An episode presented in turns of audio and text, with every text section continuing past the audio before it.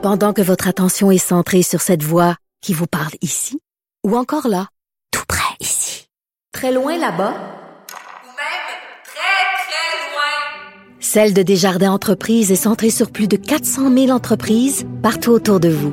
Depuis plus de 120 ans, nos équipes dédiées accompagnent les entrepreneurs d'ici à chaque étape pour qu'ils puissent rester centrés sur ce qui compte, la croissance de leur entreprise. Avocat à la barre. Avec François-David Bernier. avec François-David Bernier. Ce soir, là, c'est le Super Bowl du dimanche. Euh, c'est un événement que beaucoup de gens attendent, même si on n'aime pas le football, parce que souvent on aime bien manger des ailes de poulet avec euh, et boire de la bière. Euh, et c'est- c'est c'est tellement populaire cet événement-là. Euh, et pourrait dire même que ça touche euh, à du juridique parce qu'il y a tellement de règles au football. Moi, à chaque année, je réapprends un petit peu le, fonctionnement. Une fois qu'on comprend les, les touchés, les avancées, euh, ça devient encore plus intéressant, mais c'est un sport assez... euh, qui, a quand même beaucoup, de règles. Mais ça nous rappelle aussi que c'est un sport qui de, de performance, d'attitude, de, de leadership, parce que pour se rendre au Super Bowl comme ça, ça prend euh, tout un travail d'équipe et de le- leadership. Et on en parle avec euh, Patrice Ouellette de la méthode 48 heures par jour sur la haute performance. Bonjour, euh, Patrice.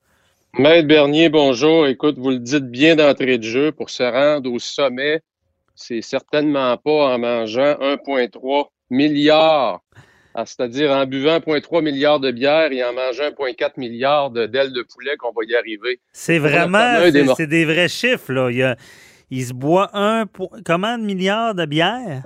Un litre? 1,3 milliard de dollars en valeur, en dollars américains, de bière vendue Oh. la journée du Super Bowl. Puis, et, d'ailes de poulet aussi. C'est- C'est effroyable là, comment qui. C'est C'est combien? une. euh, hein, on, parle, on, on parle vraiment, c'est pas pour rien qu'on dit c'est un, c'est un spectacle. hein. C'est vraiment c'est une grosse industrie, c'est une grosse machine. On sait que c'est l'événement aussi où ça coûte le plus cher à mettre de la publicité pour les entreprises.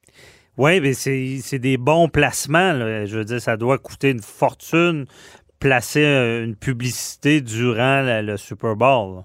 Ben oui, puis on veut avoir un bon match pour avoir des bonnes cotes d'écoute. C'est pour ça qu'on paye cher. Dernière statistique, Maître Bernier, saviez-vous que la journée aux États-Unis où le taux d'absentéisme est le plus élevé dans toute l'année, c'est le lendemain du Super Bowl? Ah ouais, c'est bon. Le lendemain, ça veut dire que la bière, il s'arrête pas à 2-3. là. C'est pas pour rien qu'il se vend 1,3 milliard de dollars de bière. Mhm. Et euh, vous l'avez bien abordé, Maître Bernier, le leadership. Comment est-ce qu'une équipe fait pour se rendre aux grands honneurs, comme on dit? Et on peut pas s'empêcher de regarder le Super Bowl de cette année, même si son nom sort partout, dans tous les médias. Tom Brady, Ouais. quel athlète. Écoutez, il été échangé. Première année avec les Buccaneers. Qu'est-ce qui se passe? Tom Brady amène l'équipe au dernier match de l'année, le match suprême, le match du Super Bowl. C'est que exceptionnel. Cette équipe, cette équipe-là n'était pas sur la liste. là. Ça, ça fait longtemps qu'ils n'ont pas assisté au Super Bowl. Je crois que c'est 2003, Maître Bernier, la dernière année que les Buccaneers ont remporté euh, le Super Bowl et ils nous en ont remporté qu'un seul. Je ne suis pas un fan du football, comme vous l'avez dit au début, mais je Mhm. peux pas m'empêcher à chaque année d'écouter le Super Bowl parce que c'est c'est tellement grandiose et gigantesque. Et on y voit aussi des, des preuves de leadership, parfois absolument exceptionnelles. Et Tom Brady fait partie de ça, de ce, ce- ce type d'individu. Et dans le leadership, Maître Bernier, je vois vraiment cinq niveaux. hein. Que ce soit un grand athlète ou que ce soit notre boss, tout simplement, au travail, on remarque que dans le leadership, il y a vraiment cinq niveaux possibles. là. Et le Mhm. premier niveau, ben, c'est celui qu'on nous donne. Quand Tom Brady est arrivé dans, dans, dans la NFL, on lui a dit un jour, tu vas être le, le, le, le- le corps arrière partant. Il y a quelqu'un qui a décidé un jour de lui donner cette autorité-là, ce titre-là. Même chose pour nous, à quelque part, dans notre carrière. Il y a quelqu'un un jour qui nous fait confiance. qui, qui Mais nous avoir- voit dans une certaine position, nous le donne. C'est la première étape. Mais il faut jamais confondre l'autorité et le leadership. Il y a Ah. des boss qui sont en position d'autorité, mais ce ne sont pas des leaders. C'est quoi la différence? L'inspiration? L'inspiration, cette capacité-là à mobiliser les troupes. Et le deuxième niveau de leadership, vous venez de le dire, Maître Bernier, c'est le jour où moi, comme employé, je te donne mon vote. Je dis à mon boss, je décide de te suivre. Tu m'inspires. Et ça, c'est pas donné à tout le monde. Non. Donc, Tom Brady, c'est clair qu'il y a eu le niveau 1. Tom Brady, c'est clair qu'il y a eu le niveau 2. Et le troisième niveau, parce que tu peux inspirer les gens, mais si tu n'es pas en mesure d'amener des résultats, ça va mal à la shop, comme on dit. Mhm. Tom Brady, écoutez, je veux dire, c'est année après année la régularité des résultats. Donc, Tom Brady, même niveau 3, on peut mettre un, un crochet là-dessus. C'est rempli aussi. La régularité, là. Et La euh, régularité des résultats de gagnants. Effectivement, je ne sais pas si c'est dans les autres étapes, mais une sorte de résilience au stress. Moi, je ne sais plus ça fait combien d'années j'avais vu un Super Bowl. C'est les, euh, il, perdait, Tom Brady perdait avec son équipe. Et euh, il a retourné ça. Je ne sais pas comment il est resté concentré, mais ils ont rattrapé le match. C'est la marque un des grands gagnants et on ne peut pas s'empêcher de faire un parallèle. Souvenez-vous de Alex Ovechkin au hockey. Alex Ovechkin a Mhm. été pendant des années le meilleur pointeur de la Ligue, année après année. C'est une superstar. Et Ovechkin n'avait jamais gagné la OK. Coupe Stanley jusqu'au jour où le propriétaire a décidé d'embaucher qui? Tony Robbins. Il a dit à Tony, je veux que tu transformes Alex. Et Alex s'est mis à jouer pour le devant de son chandail. Il a arrêté de jouer pour l'arrière du chandail, qui est son nom. C'est Donc, bon. il s'est mis à- il s'est mis à penser en équipe. Il s'est mis à faire quoi? Il s'est mis à faire grandir son équipe. Et ça, c'est le quatrième niveau du leadership, Maître Bernier. Les grands leaders ont cette habilité-là à rendre les gens autour d'eux beaucoup, de beaucoup supérieurs, de développer leur potentiel. Imaginez l'arrivée de Tom Brady avec les Buccaneers. Comment est-ce qu'il devait anticiper les joueurs, de le voir rentrer la première journée dans la chambre, de pouvoir dire qu'est-ce qu'il va me donner comme conseil, comment est-ce qu'il va me montrer à gagner? C'est ça un grand leader. Il a eu des résultats et après, il veut les transmettre. Il est passionné par faire grandir les gens autour de lui. Oui, c'est certainement un élément clé, euh, mais les Patriots se rendent quand même encore au Super Bowl. Est-ce que, est-ce que le- le- le- le- l'effet Tom Brady, on pourrait dire que c'était pas tant lui, mais le reste de l'équipe? Ou? Écoutez, je pense que toutes les équipes gagnantes, on peut le voir, c'est pas euh, un joueur, même s'il y en a toujours un qui se démarque. Mhm. Je pense que la qualité première d'un très grand leader, on le voit toujours sur le long terme. Et euh, on voit que ce soit dans le privé ou dans n'importe quel sport, on voit des vedettes parfois qui apparaissent, puis trois ans après, puis personne qui les voit. Mhm. Donc, comment est-ce qu'on fait pour rester champion, rester au sommet de notre art pendant des années? Et là-dessus, Tom Brady euh, nous le démontre. Steve Jobs est au sommet euh, de son industrie pendant des années. Steve Jobs a apporté des résultats. Steve Jobs inspirait les gens.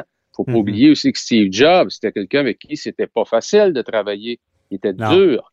Comme Peyton Manning. Peyton Manning était reconnu, il était dur avec son équipe, mais il gagnait. Mhm.